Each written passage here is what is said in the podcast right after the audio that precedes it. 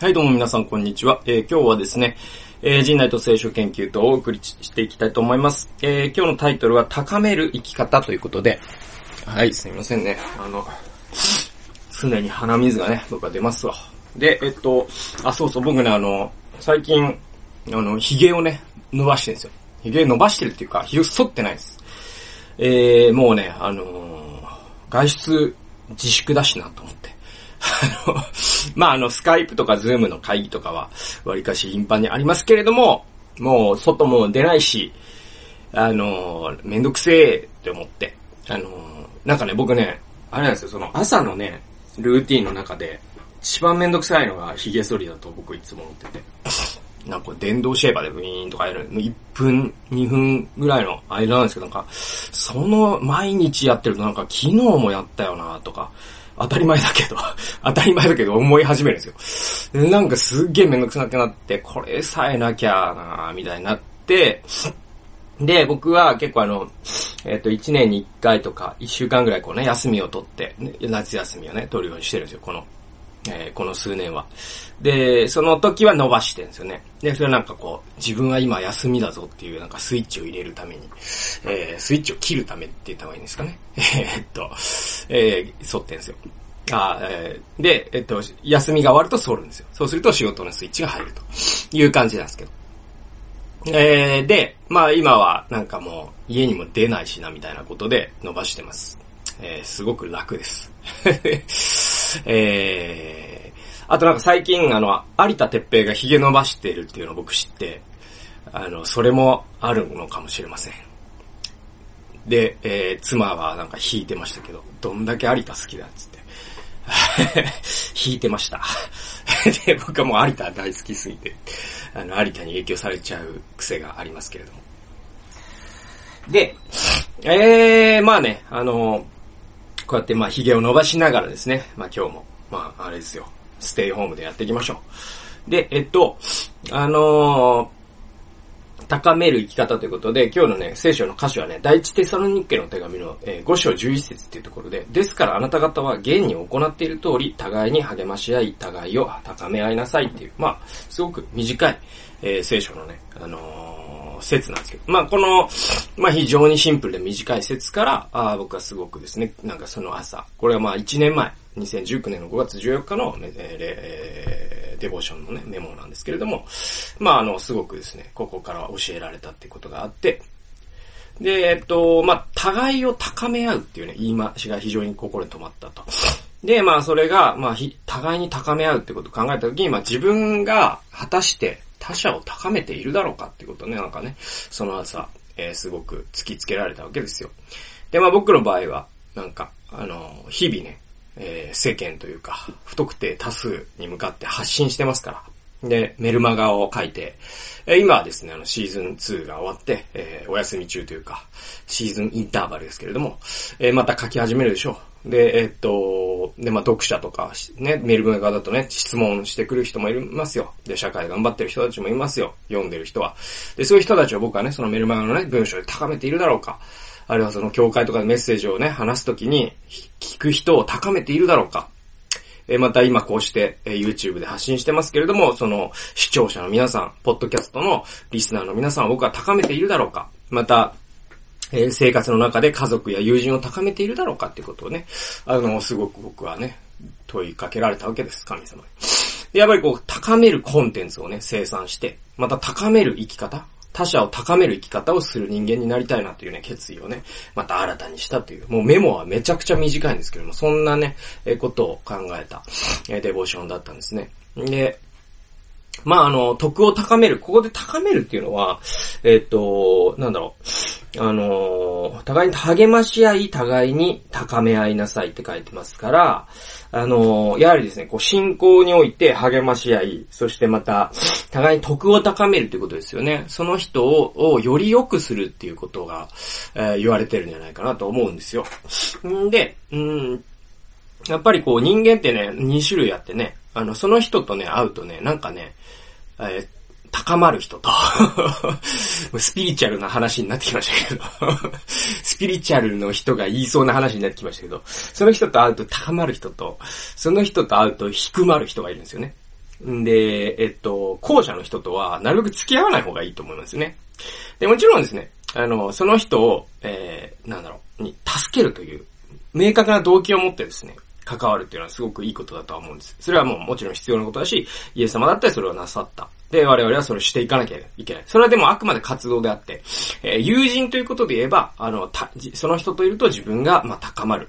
なら、その、ワクワクするとかそういうことというよりも、自分が、あよりいい人間になれるっていうことでしょうかね。まあ、究極は自分がイエス様に似れ、似る、似たものに近づくかとかですね、その人と付き合えば付き合うほど、あ、なんか自分がイエス様につき、えー、似せられるなって思う人がいたら、もうぜひですね、もう、あなんだろう、もう強引に連絡を取ってでもですね、友達になった方がいいですよ、そういう人とは。で、この人といればいるほど自分がイエス様から似て、似なくなるなって思う人がいるならば、まあ、その人とはですね、あの、なるべく、なんだろう、あの、なるべくですね、あの、大人な付き合いをした方がいいですよ。一応メールは返すけど2行ぐらいにしといた方がいいじゃないですか。はい。で、LINE のやりとりももう、二言目にはスタンプでいいんじゃないですか。で、あんまメリットないですから、そういう人と付き合ってね。人間ってやっぱ付き合う人にどうしても似ちゃうんだよね。で、うんと、まあ、高めるということで、ちょっとね、深掘りしますと。あのーまあ、高めるっていろいろなことが言えると思うんですけれども、日常生活の中ではやっぱりですね、こう、褒めるっていうのはすごく大事なことだと思うんですね。高めるっていう上でね。えところがですね、褒めるっていうことを上手にできているっていう人はあんまり多くはなくて、で、えっ、と、まあ、あのー、なんだろうな、まあ、直接で言うと、子育てとかはもう褒め方とか、相当なウェイトが乗っかってるし、えー、あとまあ、その、上司がね、部下を育てるとかも褒め方、すごく重要ですよね。で、うん。で、えっ、ー、と、まあ、クリスチャンのね、えー、同士の高めるっていうことにも、すごく、あの、褒めるってことは大事だと思います。で、褒めることに関してちょっと一つね、あの、ダニエル・ピンクっていう人が、あの、モチベーション3.0っていう本を書いてるんですけども、あの、この本の中で、まあ、ダニエル・ピンクは、あの、まあ、子供とか部下とかあ、そういう人たちが内発的な動機で、え仕事なり、その学習なりをしていかないと意味のない時代になってるんだよっていうことをまず論証するんですよ。それはなぜなら仕事がアルゴリズム、なんかこうすればああなる、えー、なんかこうエクセルで全部これ入力しといてとか、これコピー取っといてとかね、あの、この文章をなんかあのー、うんそうだな。この、えー、この文章を読んで要点をまとめといて、これはちょっとアルゴリズムをはみ出してくるんですけども。要はその、えっ、ー、と、20世紀的な仕事の仕組みって、の特徴はアルゴリズムなんですよ。要はその、機械がやってもほぼ同じ。むしろ機械がやった方が早くなってきて、きてるっていうのがアルゴリズムで。で、えっと、ヒューリスティックっていうのがあるんですね。で、ヒューリスティックって何かっていうと、ひらめきなんですよ。えっと、脳で言うと、アルゴリズムが左脳だとするとですね、えっと、ヒューリスティックっていうのは右脳なんですね。で、ヒューリスティックっていうのは何かっていうと、なんかこう、問題を解決したりするときにひひらめきが必要なわけですよね。なんかマッチ箱問題とかあるじゃないですか。こうま、このマッチと、このコインと、この、えー、マッチ箱を使って何かしてください的な問題あるじゃないですか。あれって、えっと、すごい、ひらめきが重要になってきますよね。これ、論理的にいくら考えても解決がわかるんですよ。ふわって全体を見て、あわかったみたいな形でわかるっていう。で、このヒューリスティックっていうのがそういうものなんですけど、えっと、21世紀の仕事はヒューリスティックがすごい大事になってくると。で、ヒューリスティックっていうものを、ヒューリスティック的な仕事を効率的にしていくためには、外発的な動機ではうまくいかないっていうのが、あ実は今の企業が行き詰まってる理由でもあって、外発的な動機って何かっていうと、これを、えっ、ー、と、短時間でやるとボーナスがもらえるという金銭的、えー、インセンティブとかですね。あと、これをすごい人よりもうまくやり続けると精進できる。えー、そういう社会的インセンティブですね。あと、その、人参馬、馬の人参とか、アメムチ理論っていう、あの、あるじゃないですか。馬にとっての人参とか、で、えー、っと、失敗したら罰を受けるとか、そういうアメとムチの理論。で、こういったので全部外発的動機づけと言われるんですよ。で、内発的動機づけって何かっていうと、もうその人がそれをするのが楽しくてしょうがない。この問題をどうにか解決したい。だからもう、朝も昼も夜もそれをどうなんか考えちゃう。で、分かった時にはもう嬉しくてしょうがないっていう、そういうね、状態。それ多分その、学者さん、一部のね、学者さんとかですね、あの、まあ、クリエイターの人たち、まあ、ヒカキンさんとか、まあ、そうでしょうね。で、そういう一部の、そういうクリエイターの人たちは、そういう働き方がすごく上手なんですけれども、今の社会全体で見ると、そういう働き方が上手にできる人は多くはないと。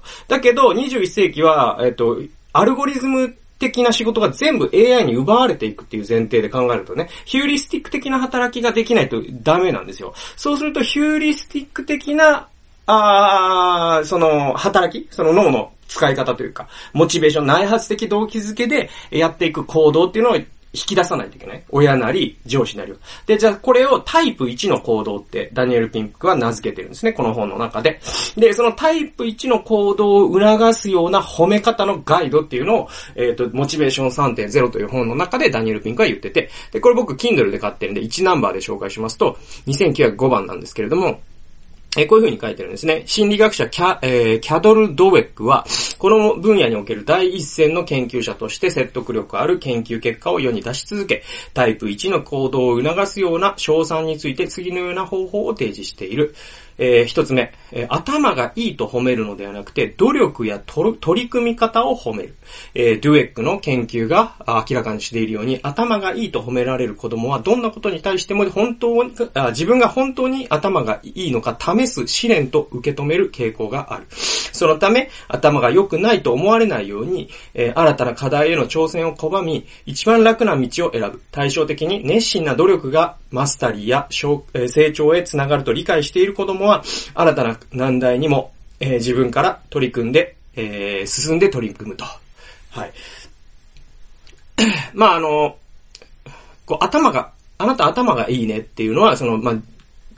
えっ、ー、と、子供に対しても、えっ、ー、と、同僚とかね、部下に対してでも、いい褒め方とはちょっとは言え、ちょっと言えないと。えー、そうすると、頭がいいねって褒められた子供っていうのは、その、なんかやるとするに、これは頭がいいと思われるだろうか、そうじゃないだろうかって考えるわけですよね。それが動機になっていくと、まあ部下でもそうですけども、それが動機になっていくと、あだんだんですね、動機が外発的になっていくんですよね。だけれども、その、その人が、その子がやったプロセスを褒めるってことですね。努力や取り組み方を褒める。その君がやったこの、その、なんだろう、企画書の書き方っていうのは、すごく、なんか今までの、なんだろう、前例を踏襲しただけじゃなくて、ここに君のその工夫が見られると。それがいいね、みたいなことで褒めるってことですよ。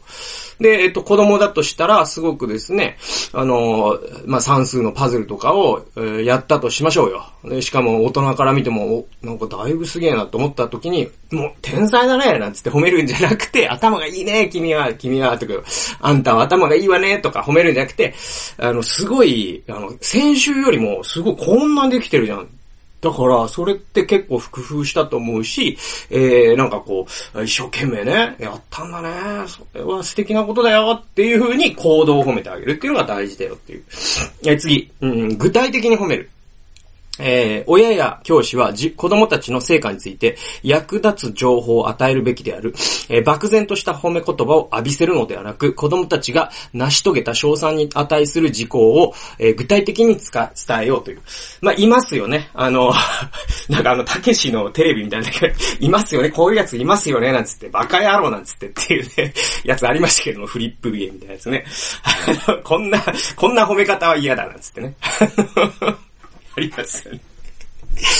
で、殺しちゃったりなんかしてバカ野郎なんつって、つってね。ありますけど、あの芸すごい好きなんですよね。なんかあの、劇団一人がやるのがすげえ好きで。まあ、あの話が、話がすげえそれましたけれども、そうですね。こんな褒め方は嫌だで言いますと、その、漠然と褒める人いるじゃないですい、いますよね。漠然と、やたら漠然と褒めてくる人いますよね。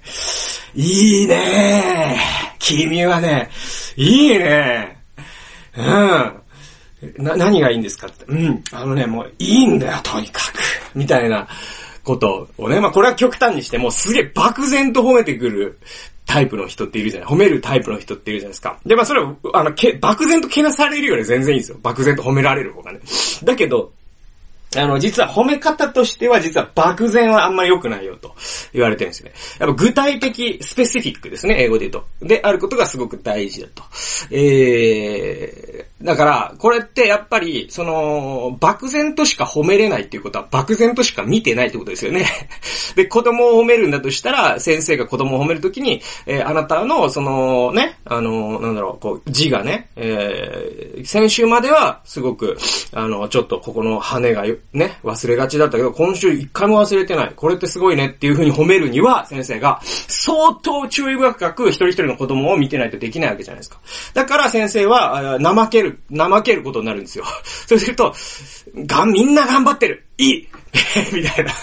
100点いいみたいな。そうするとその子がカンニングした100点かどうかすらもう理解できてないとかなってくるとちょっとやばいことになるんで。だから褒めるっていうのは実はよく観察するっていうことも含まれてますから。えー、よく観察して具体的に褒める。これがすごい大事だよと。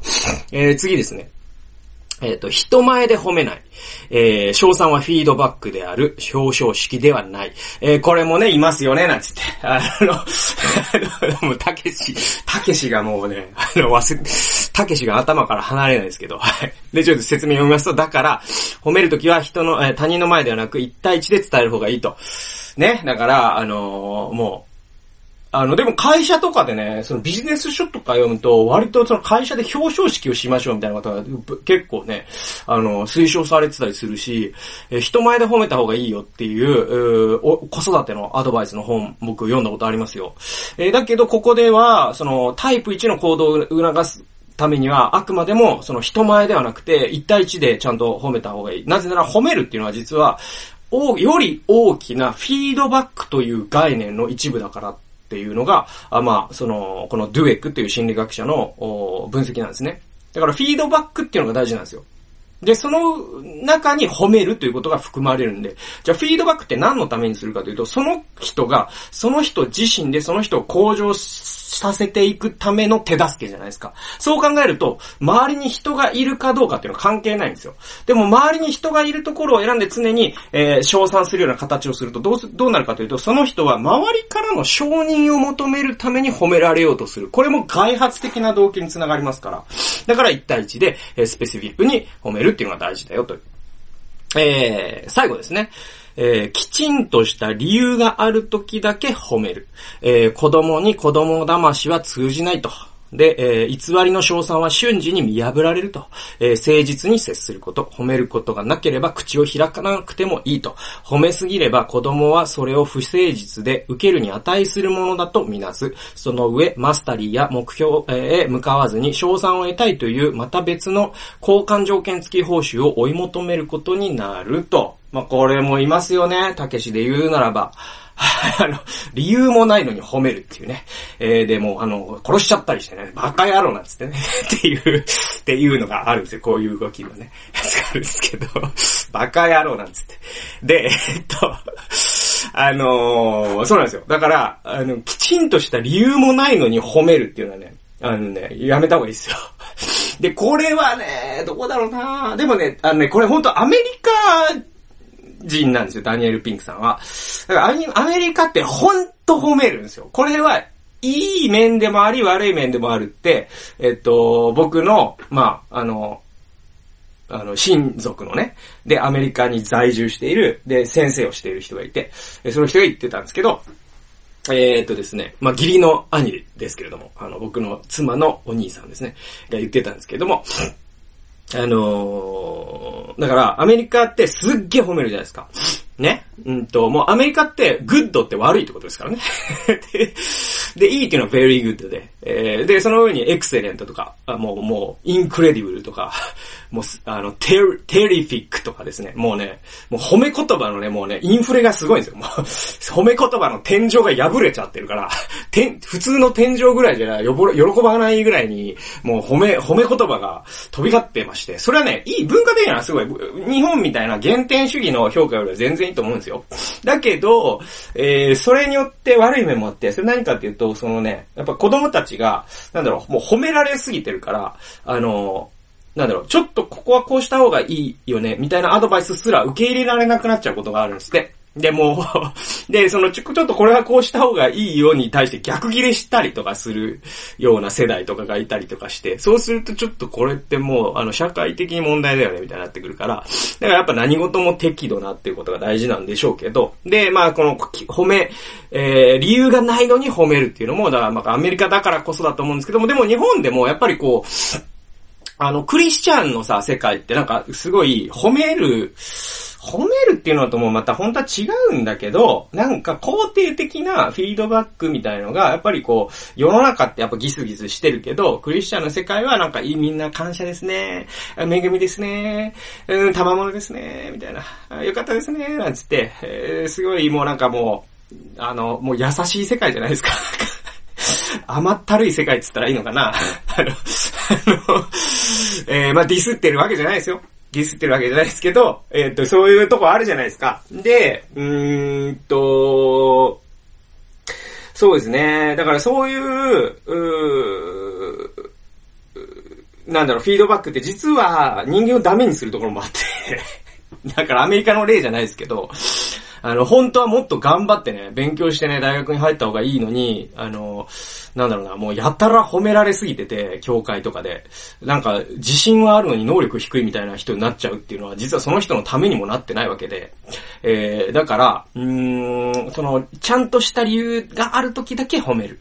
これね、だから子供に子供騙しには通じないっていうのは本当にね、あの、胸に刻んでですね、褒めようと決意するっていうことは、やっぱり観察しろよってことでもありますので、観察してなければ褒めるという前提にも立てないということですね。やっぱ親ならば、